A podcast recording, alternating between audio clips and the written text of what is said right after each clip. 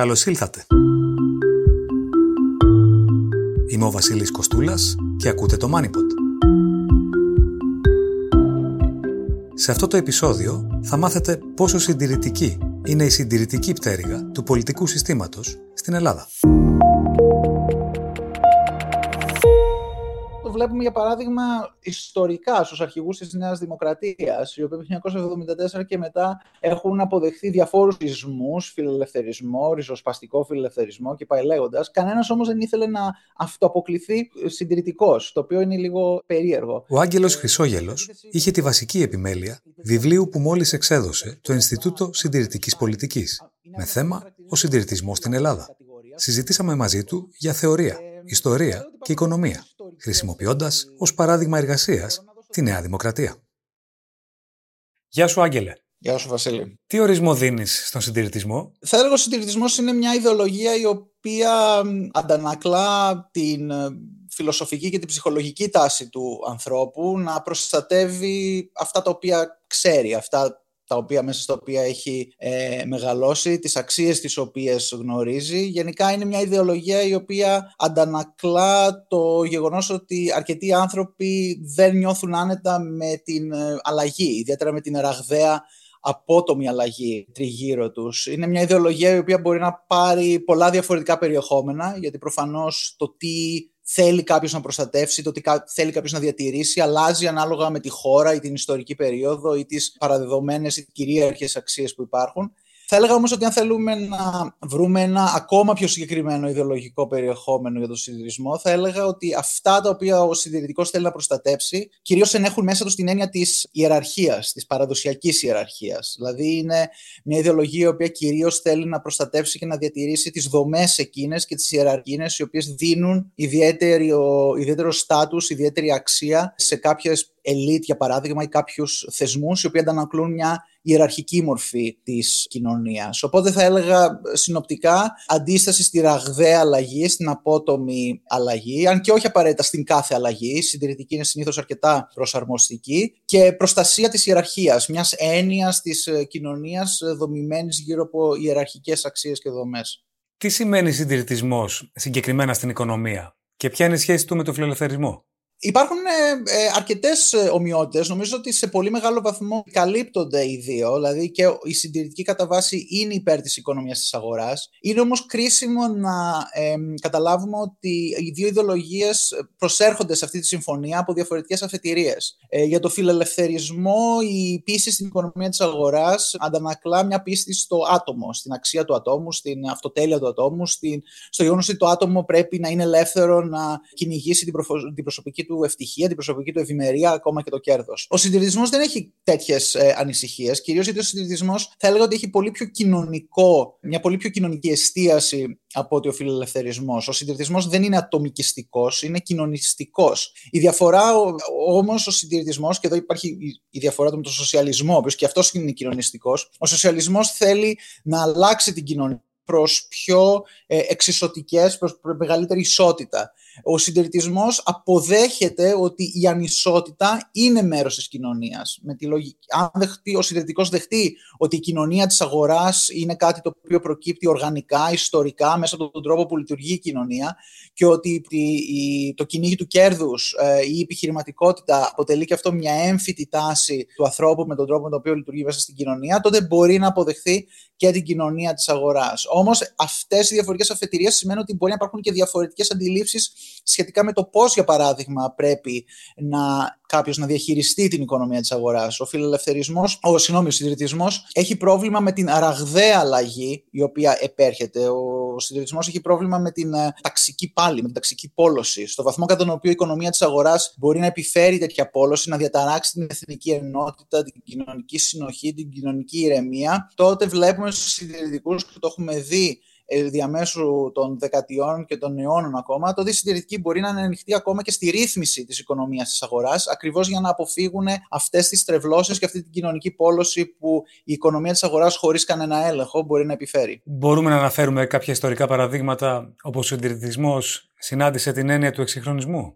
αρκετά. Η συντηρητική, θα λέγω ότι κάποια από τα πιο επιτυχημένα παραδείγματα οικονομικού εξυγχρονισμού έχουν προκύψει από τις πολιτικές των συντηρητικών. Ίσως το αρχαιότερο και το κόμμα με την πιο έτσι, μακρόχρονη και σταθερή παράδοση συντηρητισμού ιστορικά, το Συντηρητικό Κόμμα της Μεγάλης Βρετανίας, έχει αποδεχθεί κατά καιρούς όλες τις καινοτομίες που οι αντίπαλοι του έχουν επιφέρει. Είναι ουσιαστικά ένα κόμμα το οποίο έχει κατορθώσει ιδεολογικά να κυριαρχεί και πολιτικά να κυριαρχεί, ακριβώς γιατί είναι σε μια μόνιμη κατάσταση υποχώρησης, αποδεχόμενο παραδείγματος χάρη την οικονομία της αγοράς ή κατόπιν το κοινωνικό κράτος και σήμερα νέα κοινωνικά αιτήματα, ατομικά δικαιώματα, κοινωνικές ατζέντες, ακριβώς γιατί προσπαθεί να διαχειριστεί αυτή την αλλαγή, να την επιβραδύνει ίσως, αλλά παρόλα αυτά όχι να την ανατρέψει.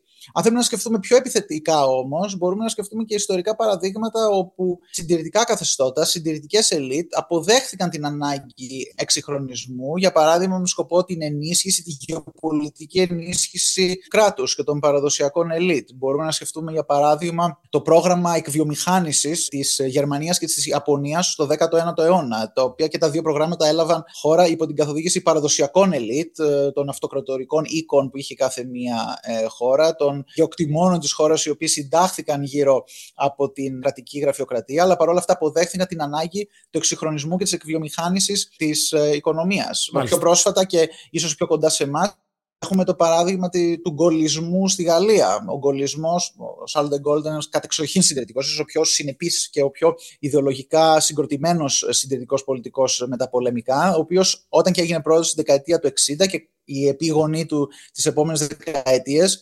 αποδέχθηκε ένα πολύ συγκροτημένο και έντονο πρόγραμμα εκβιομηχάνησης, εξυγχρονισμού, πυρηνική ενέργεια κλπ. Της Γαλλίας. Ο συντηρητισμός δεν... Το ίδιο του συντηρητισμού, και αυτό θα έλεγα ότι τον διαφοροποιεί από αντιδραστικές ιδεολογίες, είναι ότι μπορεί να αποδεχθεί ότι η διατήρηση των ιεραρχιών, των παραδοσιακών ελίτ, των παραδόσεων, μπορεί να λάβει χώρα μέσα σε ένα πλαίσιο εξυγχρονισμού και ίσως γι' αυτό ακριβώς οι συντηρητικοί θέλουν να προχωρήσουν ένα βήμα πιο μπροστά, να υιοθετήσουν αυτοί το αίτημα του εξυγχρονισμού, ακριβώς προκειμένου μέσα σε αυτό, με τον τρόπο που θα τον εφαρμόσουν, να προστατέψουν τις αξίες για τις οποίες ενδιαφέρονται. Στην Ελλάδα, φαντάζομαι θα συμφωνείς, η έννοια του συντηρητισμού έχει κατά κύριο λόγο αρνητική χρειά. Τουλάχιστον πιο αρνητική σε σύγκριση με άλλες χώρες της Ευρώπης. Ποιος είναι ο λόγος, ποιες είναι ενδεχομένως ιστορικές συνθήκες με βάση τις οποίες το ρεύμα του συντηρητισμού δεν εκδηλώθηκε στην Ελλάδα όπως σε άλλες χώρες της Ευρώπης? Θα έλεγα καταρχάς ότι υπάρχουν εδώ πέρα δύο διαφορετικά ζητήματα. Το ένα είναι αν στην Ελλάδα δεν έχει υπάρξει συντηρητισμός, και το άλλο είναι αν έχει υπάρξει, αλλά αυτοί οι οποίοι είναι συντηρητικοί δεν ξέρουν τον όρο ή δεν θέλουν να υιοθετήσουν τον όρο. Υπάρχει και αυτή η διάσταση. Είναι διαφορετικά ζητήματα. Νομίζω είναι έντονο το βλέπουμε για παράδειγμα ιστορικά στους αρχηγούς της Νέας Δημοκρατίας, οι οποίοι από το 1974 και μετά έχουν αποδεχθεί διαφόρους ισμούς, φιλελευθερισμό, ριζοσπαστικό φιλελευθερισμό και πάει λέγοντας. Κανένας όμως δεν ήθελε να αυτοαποκληθεί συντηρητικός, το οποίο είναι λίγο περίεργο. Σε αντίθεση με την κάποιος στη διεθνή βιβλιογραφία, είτε κάποιος πολύ απλά ένα ξένο site, η Νέα Δημοκρατία χαρακτηρίζεται χωρίς καμιά διάθεση κατηγορίας ως ένα συντηρητικό κόμμα. Θα λέω ότι υπάρχουν δύο ιστορικές. Έτσι, θα μπορώ να δώσω δύο ιστορικές διαστάσεις σε αυτό το οποίο πολύ σωστά επισημαίνεις. Η μια πιο πρόσφατη αφορά, ήδη ίσως το υπονόησα, την περίοδο της μεταπολίτευσης, η οποία προφανώς κληροδότησε μια, θα έλεγα, πιο προοδευτική, κεντροαριστερή, όπως θέλει να πει κάποιος, έτσι, κυρίαρχη πολιτική κουλτούρα, μέσα στην οποία η έννοια του συντηρητισμού δεν θα ήταν πρόσφορο για κάποιον πολιτικό να την υιοθετήσει.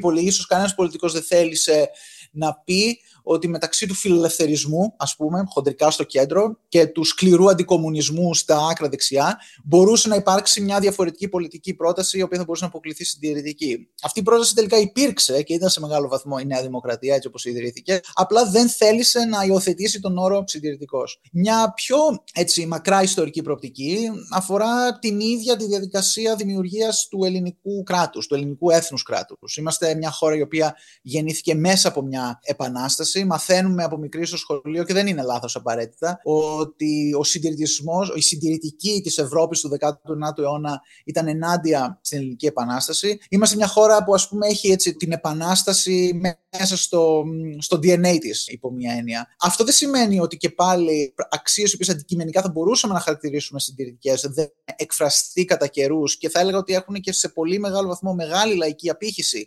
ιστορικά στην Ελλάδα. Σημαίνει όμως ότι πολλές φορές ο τρόπος με τον οποίο αυτές εκφράζονται, οι πολιτικοί και οι ιδρώτες οι οποίοι θέλουν να τις εκφράσουν, είτε δεν θέλουν να αποκλειθούν συντηρητικοί, είτε δεν είναι συνειδητά οι ίδιοι συντηρητικοί. Οπότε, με αυτή την έννοια, θα έλεγα ότι λόγω διαφόρων ιστορικών διεργασιών, ο όρος συντηρητισμός δεν υπάρχει στην Ελλάδα, ίσως όχι τόσο όσο ο ίδιος ο συντηρητισμός, σαν αντίληψη και σαν ρεύμα, πραγματικά υπάρχει. Ανεξάρτητα από τον όρο που έχει χρησιμοποιήσει για τον εαυτό της, τελικά πόσο συντηρητικό κόμμα έχει υπάρξει διαχρονικά η Νέα Δημοκρατία?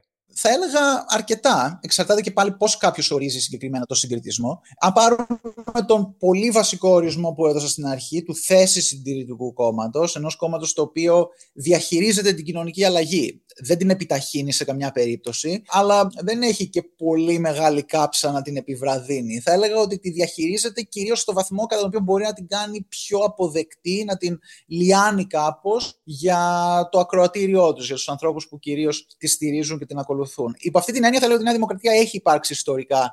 Είναι ένα συντηρητικό κόμμα, παίζει de facto το ρόλο του συντηρητικού κόμματος. Το ρόλο, ένα συντηρητικό κόμμα, κάθε χώρα με ανεπτυγμένο δημοκρατικό σύστημα έχει ένα συντηρητικό κόμμα που παίζει αυτό το ρόλο. Η Νέα Δημοκρατία είναι αυτό το κόμμα που παίζει αυτό το ρόλο. Τώρα, αν θέλουμε να είμαι λίγο περισσότερο και να μιλήσουμε λίγο για ένα πιο ανεπτυγμένη ιδεολογική συντηρητική σκέψη, εδώ θα έλεγα ότι η Νέα Δημοκρατία είναι σίγουρα ένα κόμμα με πολύ λιγότερο ανεπτυγμένης σκέψης σε αυτόν τον τομέα από ότι αντίστοιχες συντηρητικές παραδόσεις σε άλλες χώρες, και σίγουρα πολύ λιγότερο από ότι άλλη ιδεολογική χώρα στην Ελλάδα. Θα λέω ότι η Νέα Δημοκρατία είναι κυρίως ένα θέση διαχειριστικό συντηρητικό κόμμα παρά ένα συνεπές ιδεολογικά συντηρητικό κόμμα. Η μόνη περίοδος που εγώ προσωπικά θεωρώ η Νέα Δημοκρατία έχει υπάρξει τέτοιο κόμμα είναι παραδόξως η περίοδος που η ίδια η ηγεσία της την αποκαλούσε εντός εισαγωγικών φιλελεύθερη, και θα έλεγα ότι είναι περίοδος της ηγεσίας του Κωνσταντίνου Μητσοτάκη τη δεκαετία του 80. Η διακυβέρνηση του Κώστα Καραμαλή την περίοδο 2004-2009 είχε καμία σχέση με τις προδιαγραφές των συντηρητικών, πόσο μάλλον των φιλελεύθερων κυβερνήσεων της Ευρώπης? Θα έλεγα ήταν συντηρητική σε έναν αφελή βαθμό κατά τον οποίο παρέλαβε κάτι, προσπάθησε να το διαχειριστεί και να το διατηρήσει, σε βαθμό όμως όχι αρκετά έτσι, εκτεταμένο ή όχι, ίσως όχι τόσο όσο... Ήταν συντηρητική σε σχέση με τις επιλογές του Πασόκ, δηλαδή, μας λες? Ήταν συντηρητική σε σχέση με τις επιλογές του Πασόκ.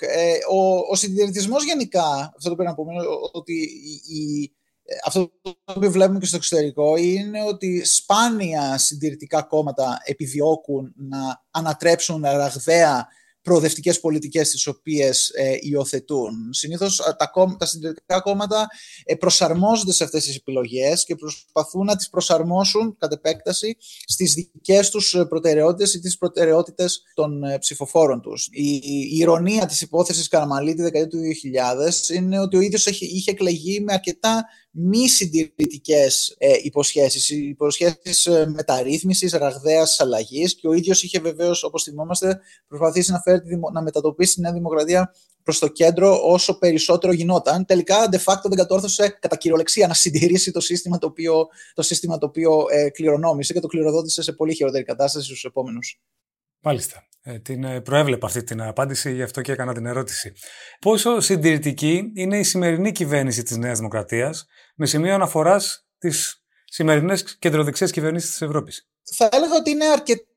Θα έλεγα ότι αντανακλά, ότι τέλος πάντων ταιριάζει στον ορισμό που κάποιος θα έδινε σε ένα συντηρητικό κόμμα. Επαναλαμβάνω και πάλι ότι ο συντηρητισμός, είναι καλό να θυμόμαστε, δεν είναι ένα καλούπι, δεν είναι το ίδιο πράγμα παντού, ακριβώς γιατί αντανακλά διαφορετικές ιστορικές διεργασίες, κυρίαρχες αξίες, κυρίαρχες απόψεις, κοινωνικές δομές κλπ. Δεν είναι στον σοσιαλισμό, ο οποίος παντού θέλει κοινωνική δικαιοσύνη, ή στον φιλελευθερισμό, ο οποίος παντού θέλει ατομικά δικαιώματα. Ο συντηρητισμός μπορεί να θέλει λίγο διαφορετικά πράγματα ανάλογα με τη χώρα. Αν πιάσουμε τα πολύ αυτά τα οποία έχουμε συνηθίσει στη σημερινή εποχή, στο σημερινό περιβάλλον, να ταυτίζουμε με τον συντηρητισμό, η Νέα Δημοκρατία σε μεγάλο βαθμό συμφωνεί με αυτό το πρότυπο. Δηλαδή, είναι ένα κόμμα το οποίο, σε σύγκριση τουλάχιστον με άλλα κόμματα στην Ελλάδα, στηρίζει περισσότερο την οικονομία της αγοράς. Τώρα, στην πράξη μπορούμε να διαφωνήσουμε, αλλά εν πάση περιπτώσει λάβουμε υπόψη και την ελληνική ιδιαιτερότητα σε αυτό το τομέα. Και είναι βεβαίως και ένα κόμμα το οποίο έχει μια πολύ έντονη ρητορική του εθνικού συμφέροντος, της εθνικής ενότητας εταιρικών απειλών. Αυτό είναι κάτι, η λογική της κρατικής ασφάλειας. Αυτό είναι κάτι το οποίο επίσης αντανακλά έντονα το πού βρίσκεται το συντηρητισμός σήμερα. Εκεί που η Νέα Δημοκρατία θα έλεγα ότι διαφέρει ίσως περισσότερο από άλλα συντηρητικά κόμματα στην Ευρώπη, και όχι τόσο ή απαραίτητα σε σύγκριση ευθεία με αυτά, όσο σε σχέση με το πόσο διαφέρει εκείνη από την κοινωνία της, σε σχέση με το που άλλα συντηρητικά κόμματα βρίσκονται, σε σχέση με τις δικές τους κοινωνίες στη Δυτική Ευρώπη, είναι ίσως τα κοινωνικά ζητήματα, στα οποία θα έλεγα ότι η σημερινή ηγεσία της Νέας Δημοκρατίας εμφανίζει πολύ περισσότερη τόλμη, εν πάση περιπτώσει δείχνει σημάδια ότι μπορεί να έχει τέτοια τόλμη στο μέλλον, ενδεχομένως σε σημείο που να κάνει και κάποιο μέρος του ακροατηρίου της να δυσανασχετούν. Δεν είναι κάτι το οποίο την κάνει να διαφέρει πάρα πολύ από άλλα συντηρητικά κόμματα, αν κάποιος πάρει τις θέσεις τους μία προς μία, αλλά την κάνει ίσως σε σχέση με την κοινωνία την οποία εκπροσωπεί, ίσως πιο προοδευτική από ότι αναλογικά είναι άλλα συντηρητικά κόμματα στην Ευρώπη. Και αυτό ακριβώς το κομμάτι, σε συνδυασμό με το γεγονός ότι δίνει χρήματα όταν χρειάζεται, δηλαδή πιστεύει στην κρατική στήριξη, όπως είδαμε τουλάχιστον στη τελευταία συγκυρία που υπήρξαν και αρκετές αφορμές για να το κάνει, οδηγεί ορισμένους να θεωρούν ότι, με σημείο αναφοράς στην υπόλοιπη Ευρώπη, θα μπορούσε να πει κανείς ότι είναι ενδεχομένως και κεντροαριστερή η κυβέρνηση η Μητσοτάκη σε σχέση με τη μητροπάθεια που επιδεικνύει σε κάποιους τομείς. Στο βιβλίο αναφέρεσαι στη χρησιμότητα του συντηρητισμού, όπως συναντάται στις δυτικές κοινωνίες, υπό την έννοια ότι μαζεύει τα άκρα. Μια ερώτηση είναι αν με βάση τις σημερινές συνθήκες υπάρχει χώρος στα δεξιά της Νέας Δημοκρατίας και τι χαρακτηριστικά θα είχε αυτός ο χώρος. Νομίζω ότι οι τελευταίες εκλογές έδειξαν ότι αυτός ο χώρος υπάρχει ξεκάθαρα και υπό μία έννοια εξεπλάγει προσωπικά με το αποτέλεσμα. Είχα την εντύπωση ότι η ηγεσία της Νέας Δημοκρατίας ενδιαφερόταν πάρα πολύ στο να μην αφήσει χώρο οξυγόνων να αναπτυχθούν πράγματα εκεί πέρα. Κάποια παρουσία θα υπήρχε βεβαίως, αλλά όχι στο βαθμό το 13%, το οποίο εκφράστηκε με διάφορες μορφές βέβαια, δεν ήταν ένα συμπαγές 13% αυτό. Νομίζω αυτό το οποίο έχει γίνει ίσως είναι ότι υπάρχει ένα ερώτημα κατά πόσο αυτή η πολιτική και εκλογική κυριαρχία της Νέας Δημοκρατίας, την οποία παρατηρούμε τα τελευταία χρόνια, αντανακλά μια μετατόπιση της ελληνικής κοινωνίας ευρύτερα προς πιο συντηρητικές αντιλήψεις. Αρκετοί άνθρωποι, και κάποιοι άνθρωποι που έχουν συνεισφέρει και στο βιβλίο μας, το πιστεύουν αυτό. Δηλαδή, πιστεύουν ότι γενικά ότι η ελληνική κοινωνία έχει κινηθεί προς πιο κεντροδεξιές απόψεις και σε ζητήματα κοινωνικά ακόμα, αλλά και σε ζητήματα της οικονομίας της αγοράς.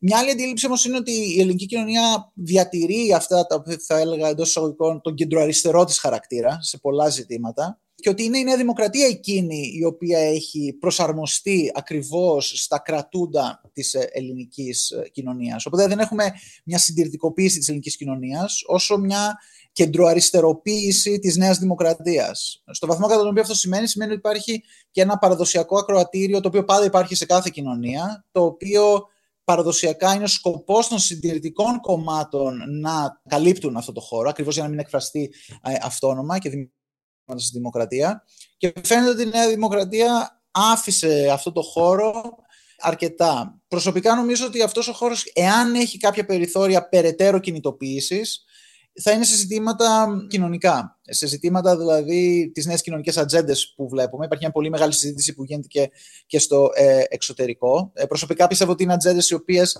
θα συναντήσουν μεγάλη αντίσταση στην Ελλάδα. Και ένα θέμα κατά το οποίο η σημερινή ηγεσία της Νέας Δημοκρατίας θέλει να ορθώσει ένα stop σε αυτές τις ατζέντες. Προσωπικά δεν την βλέπω να θέλει, και δικαίωμά της βέβαια, και από άποψη συγκυρίας, και από άποψη ιδιοσυγκρασίας ακόμα, και από άποψη προσωπικών προτιμήσεων για αυτά τα πράγματα. Αλλά θα πρέπει στην περίπτωση να αποδεχτεί ότι σίγουρα μπορεί να αρχίσει να μορφοποιείται κάτι στα δεξιά της πολύ μεγαλύτερο από ό,τι υπολόγιζε αρχικά. Και σε αυτά που προανέφερες, θα πρέπει να βάλει κανείς στο τραπέζι και το παράγοντα της απουσίας αξιόπιστης εναλλακτικής αυτή τη στιγμή στο ελληνικό πολιτικό σύστημα. Μια παράμετρος η οποία μπορεί να δημιουργήσει άλλες δυναμικές από αυτές που συζητάμε αυτή τη στιγμή. Σίγουρα. Νομίζω ότι είναι ένα ζήτημα. Ο συντηρητισμός κατεξοχήν διατυπώνεται έναντι προοδευτικών κινδύνων, της προοπτικής προοδευτικών αλλαγών, ας πούμε. Όπου υπάρχει μια ισχυρή αριστερά ή κεντροαριστερά, συνήθως μορφοποιείται και μια ισχυρή συντηρητική αντιπρόταση. Ο συντηρητισμός όμως και τα συντηρητικά κόμματα παντού στην Ευρώπη δεν είναι ένα συμπαγές φαινόμενο ή ένα συμπαγές κίνημα, είναι συνήθως ένας συνασπισμός διαφόρων αντιπροοδευτικών ομάδων. Οι οικονομικά φιλελεύθεροι φοβούνται τον οικονομικό σοσιαλισμό, ας πούμε. Οι κοινωνικά συντηρητικοί φοβούνται τις νέες κοινωνικές ατζέντες. Λοιπόν, δημιουργούνται διαφορετικές ισοματώσεις. Όταν δεν υπάρχει, και αυτή είναι εντελώς παράδοξο στην Ελλάδα που ζούμε σήμερα, στην Ελλάδα την οποία γνωρίζαμε, να μην υπάρχει αυτή τη στιγμή μια ισχυρή κεντροαριστερή ή εναλλακτική λύση, φαίνεται ότι υπάρχει μεγάλος πειρασμός για τη Νέα Δημοκρατία βεβαίως να καταλάβει αυτόν τον χώρο, δεδομένης και πάλι της ιδιοσυγκρασίας της ηγεσίας της. Αλλά αυτό σημαίνει ότι θα υπάρχουν πολλές ομάδες, πολλών διαφόρων αποχρώσεων, οι οποίες η κάθε μία για τους δικούς της λόγους μπορεί να θεωρήσει ότι η Νέα Δημοκρατία έχει πάψει να είναι συντηρητική με την αυστηρή, σκληρή ιδεολογική, συνεπή ιδεολογική έννοια. Και εκεί βεβαίως βλέπουμε αυτά τα οποία βλέπουμε τώρα. Το επόμενο ερώτημα βέβαια είναι αν αυτός ο χώρος θα παραμείνει απλά έτσι ένα αρχιπέλαγος διαφόρων αντιφρονούντων, ας πούμε, διασπασμένων σε μικρά κόμματα, ή μπορεί από εκεί να προκύψει μια συνεπή συντηρητική αντίληψη η οποία θα τους συνενώσει όλους αυτούς. Αυτό βέβαια είναι ένα ερώτημα για το μέλλον. Σε αυστηρά οικονομικούς όρους, θα έλεγες ότι οι συντηρητικές κυβερνήσεις της Ευρώπης μετρούν ιστορικά περισσότερες αποτυχίες ή επιτυχίες? Νομίζω ότι αν δει κάποιος με τα πολεμικά, και αν συζητάμε για την Ευρώπη συγκεκριμένα, οι Ηνωμένες Πολιτείες είναι μια άλλη περίπτωση, νομίζω ότι πρόκειται για συνολικά μια πολύ επιτυχημένη περίοδο. Ακόμα και αν συνυπολογίσουμε τα τελευταία 10-15 χρόνια που βεβαίως έχουν υπάρξει μεγάλες οικονομικές προκλήσεις, θα λέγαμε ότι ο τρόπος με τον οποίο συντηρητικά, χριστιανοδημοκρατικά, δεξιά κόμματα, όπως έλεγε να το πει κάποιος, διαχειριστήκαν την οικονομία ήταν αντανακλά. Κατεξοχήν και αντανακλά βεβαίως τα συμφέροντα των λαών και των κοινωνιών, αλλά και τις βασικές συντηρητικές αξίες. Δηλαδή, σε μεγάλο βαθμό η Ευρώπη έχει αποφύγει βαθιές κοινωνικές εντάσεις και πολλώσεις. Σε πολύ μεγάλο βαθμό οι αξίες του κοινωνικού κράτους έχουν παραμείνει στη θέση τους. Βεβαίως αντιμετωπίζουν και αυτές προβλήματα. Αν και αξίζει κάποιος να αναφέρει ότι τη δεκαετία του 90 η υποχώρηση του κοινωνικού κράτους λαμβάνει χώρα κυρίως στις περισσότερες χώρες της Ευρώπης υπό σοσιαλδημοκρατικές κυβερνήσεις, όχι συντηρητικές. Αξίζει να το αναφέρουμε αυτό. Η Αγγλία είναι μια εξαίρεση βεβαίως. Σε μεγάλο βαθμό τα συντηρητικά κόμματα της Ευρώπης προσπαθούν να εξισορροπήσουν μεταξύ της ανάγκης οικονομικής ανάπτυξης, κοινωνικής συνοχής, της δικιάς τους εκλογικής κυριαρχίας και επιβίωσης, κάτι το οποίο οι συντηρητικοί πάντα θέλουν, και βεβαίως τα τελευταία χρόνια των έντονων γεωπολιτικών πιέσεων που αντιμετωπίζει η Ευρώπη. Δεν θέλω να εμφανιστώ ότι λέω στον κόσμο τι θέλει να ψηφίσει και τι όχι. Απλά αυτό το οποίο θέλω να πω ότι μεγάλα συντηρητικά κόμματα, η πολιτική ανάλυση λέει ότι μεγάλα συντηρητικά κόμματα είναι και σταθερά συντηρητικά κόμματα είναι παράγοντας σταθερότητας σε ένα πολιτικό σύστημα. Μπορεί να μην θέλει κάποιος να τα βλέπει στην κυβέρνηση συνέχεια, μπορεί και να παραμένουν στην αντιπολίτευση, αλλά είναι κόμματα τα οποία κατορθώνουν να συγκεντρώνουν πολλές διαφορετικές ιδέες και αντιλήψεις και συνήθως να τις συνενώνουν σε πολύ έτσι, πραγματιστικές και πρακτικές απόψεις για το πού πρέπει να πάμε. Οπότε μεγάλα κόμματα τα οποία καλύπτουν έναν ευρύ χώρο στα δεξιά και κεντροδεξιά του πολιτικού φάσματος συνήθως που πολιτεύονται με μετριοπάθεια, συνήθως κάτι καλό φέρουν στις δημοκρατίες στις οποίες λειτουργούν. Ήταν η συντηρητική διάσταση της Νέας Δημοκρατίας η οποία μας έβαλε στην Ευρωπαϊκή Ένωση? Αυτό είναι ένα ενδιαφέρον ερώτημα. Θα έλεγα ναι, απολύτως ναι. Η ένταξη στην Ευρωπαϊκή Ένωση μπορεί να θεωρηθεί ίσως το κορυφαίο συντηρητικό επίτευγμα στην ελληνική ιστορία. Και για δύο λόγους. Πρώτον, για το τι ήταν η Νέα Δημοκρατία τη δεκαετία του 70 και τι αντανακλούσε, ποιες αξίες αντανακλούσε, ποιοι ήταν οι ψηφοφόροι της, ποιο ήταν το πολιτικό προσωπικό της. Κυρίως γιατί ιστορικά, εν πάση περιπτώσει μεταπολεμικά, ο σύνδεσμος με τη Δύση, με την ευρία ενία ή την Ευρώπη, με την ευρία ενία, ήταν κάτι το οποίο ο συντηρητικός κόσμος στην Ελλάδα πάντα έβλεπε σαν εγγύηση έναντι της προοδευτικής, ας πούμε έτσι, πλειοψηφίας της ελληνικής κοινωνίας, οπότε ήταν ένας συντηρητικός σκοπός ο οποίος υπήρχε. Αλλά και για το τι ήταν η ίδια η Ευρώπη τη δεκαετία του 70. Η Ευρωπαϊκή Οικονομική Κοινότητα της δεκαετίας του 70 ήταν ακόμα ένα χριστιανοδημοκρατικό δημιούργημα, αντανακλούσε κυρίως χριστιανοδημοκρατικές αξίες. Ιστορικά, αν το δει κάποιος, σε χώρες όπως η Μεγάλη Βρετανία, η Γερμανία, η Σκανδιναβία, ήταν οι σοσιαλδημοκράτες εκείνοι οι οποίοι ήταν πάντα επιφυλακτικοί έναντι της Ευρώπης μέχρι τη δεκαετία του 80. Υπό αυτή την έννοια και το Πασόκ στην Ελλάδα δεν ήταν κάποια ιδιαίτερη ελληνική ιδιαιτερότητα. Δεν είναι δηλαδή περίεργο να βλέπει κάποιος κεντροαριστερά ή αριστερά κόμματα να έχουν πρόβλημα με την Ευρώπη με το πώς ήταν τότε. Οπότε, ναι, η επιλογή της δεκαετίας του 70 ήταν κατ' εξοχήν συντηρητική, θα έλεγα, και από τις δύο πλευρές αυτής της σχέσης, και από τη μεριά της Ελλάδας και από τη μεριά της Ευρώπης. Τίθεται το ερώτημα, βέβαια, αν η συνεχής εναρμόνιση με την Ευρώπη σήμερα και με το τι είναι η Ευρώπη σήμερα είναι ένα συντηρητικό πρόταγμα. Εκεί νομίζω, και εκεί είπα και το ζήτημα με τις κοινωνικές ατζέντες που συζητήσαμε πιο πριν, τα πράγματα είναι ίσως λίγο πιο περίπλοκα από ό,τι ήταν στο παρελθόν. Αλλά και πάλι θα περιμένουμε το μέλλον στην Ελλάδα. Ιδίως αν το δούμε από την οπτική του Brexit. Ναι. Άλλο πράγμα ήταν ο συντηρητισμός στη δεκαετία του 90 και άλλο πράγμα σήμερα. Ή μένει ίδιος στον πυρήνα του, ανεξάρτητα από την πάροδο του χρόνου. Θα έλεγα ότι ο συντηρητισμός, ίσως το πρόβλημά του, τουλάχιστον αν δούμε το πού βρίσκονται τα συντηρητικά και κεντροδεξιά κόμματα σήμερα, είναι ότι η επιτυχία του στη δεκαετία του 90 και τη δεκαετία του 2000, όταν τα ίδια ήταν εκλογικά αρκετά επιτυχημένα, ήταν ακριβώς ότι σε πολύ μεγάλο βαθμό καθόρισαν και έτσι όρισαν την ισορροπία μεταξύ πολιτικών, οικονομικών και κοινωνικών αξιών, σε τέτοιο βαθμό ώστε σήμερα τα ίδια ενδεχομένως να έχουν πρόβλημα να προσαρμοστούν στις διάφορες δυσαρέσκειες που βλέπουμε τριγύρω μας. Υπό μία έννοια δηλαδή έχουν γίνει αυτό το οποίο αποκαλούμε συντηρητισμό με την συμβατική έννοια, δηλαδή τον συντηρητισμό των μεγάλων κεντροδεξιών κομμάτων. Έγινε πολύ περισσότερο αυτό που είπαμε πιο πριν, θέση συντηρητισμός, καθεστωτικός συντηρητισμός, δηλαδή ένας συντηρητισμός που προστατεύει το σύστημα εντός εισαγωγικών. Δεν μπορεί όμως να συνομιλήσει με αρκετές ομάδες οι οποίες ενδεχομένως εμφορούνται από συντηρητικές αξίες και αντιλήψεις για την κοινωνία, δεν βρίσκουν όμως έκφραση, δεν βρίσκουν την έκφραση που περίμεναν να βρουν από τα παραδοσιακά κεντροδεξιά και συντηρητικά κόμματα. Και είναι μια διαδικασία την οποία βλέπουμε σε πολλές χώρες, όπου σιγά σιγά έχουμε την ανάδυση δυνάμεων, οι οποίες δεν είναι απλά ακροδεξιές, λαϊκιστικές όπως συνηθίζουμε να λέμε, αλλά οι οποίες οι ίδιες αναλαμβάνουν το ρόλο ενός νέου συντηρητισμού. Και πάλι, όπως συζητήσαμε και πριν, είναι μια διαδικασία που βλέπουμε σε άλλες χώρες.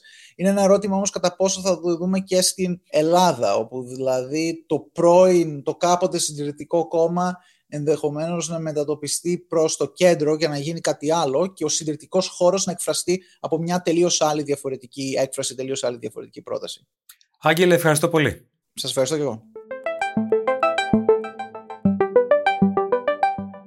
Μετά τη δεύτερη συναπτή εκλογή της Νέας Δημοκρατίας υπό τον Κυριάκο Μητσοτάκη και μάλιστα με αύξηση του ποσοστού της, τίθεται το ερώτημα κατά πόσο η ελληνική κοινωνία έχει μετατοπιστεί αξιακά πλέον σε μια πιο φιλελεύθερη, πιθανώς συντηρητική και τελικά κεντροδεξιά προσέγγιση των πραγμάτων. Ή είναι απλώς μια συγκυριακή εξέλιξη ελαίω απουσίας αξιόπιστης εναλλακτικής. Το πιθανότερο, η Ελλάδα διατηρεί την κεντροαριστερή της ταυτότητα, ιδίως σε θέματα της οικονομίας, που αφορούν το μέγεθος του κράτους ή την κρατική στήριξη με χρήματα των φορολογουμένων. Θα έλεγε κανείς πως το συντηρητικό κόμμα της χώρας προς ώρας πετυχαίνει την κατάλληλη δόση συντηρητισμού που μπορεί να αντέξει η ελληνική κοινωνία, αν κρίνει κάποιος από τις επιδόσεις της ως ενδυνάμει συντηρητικού κόμματος.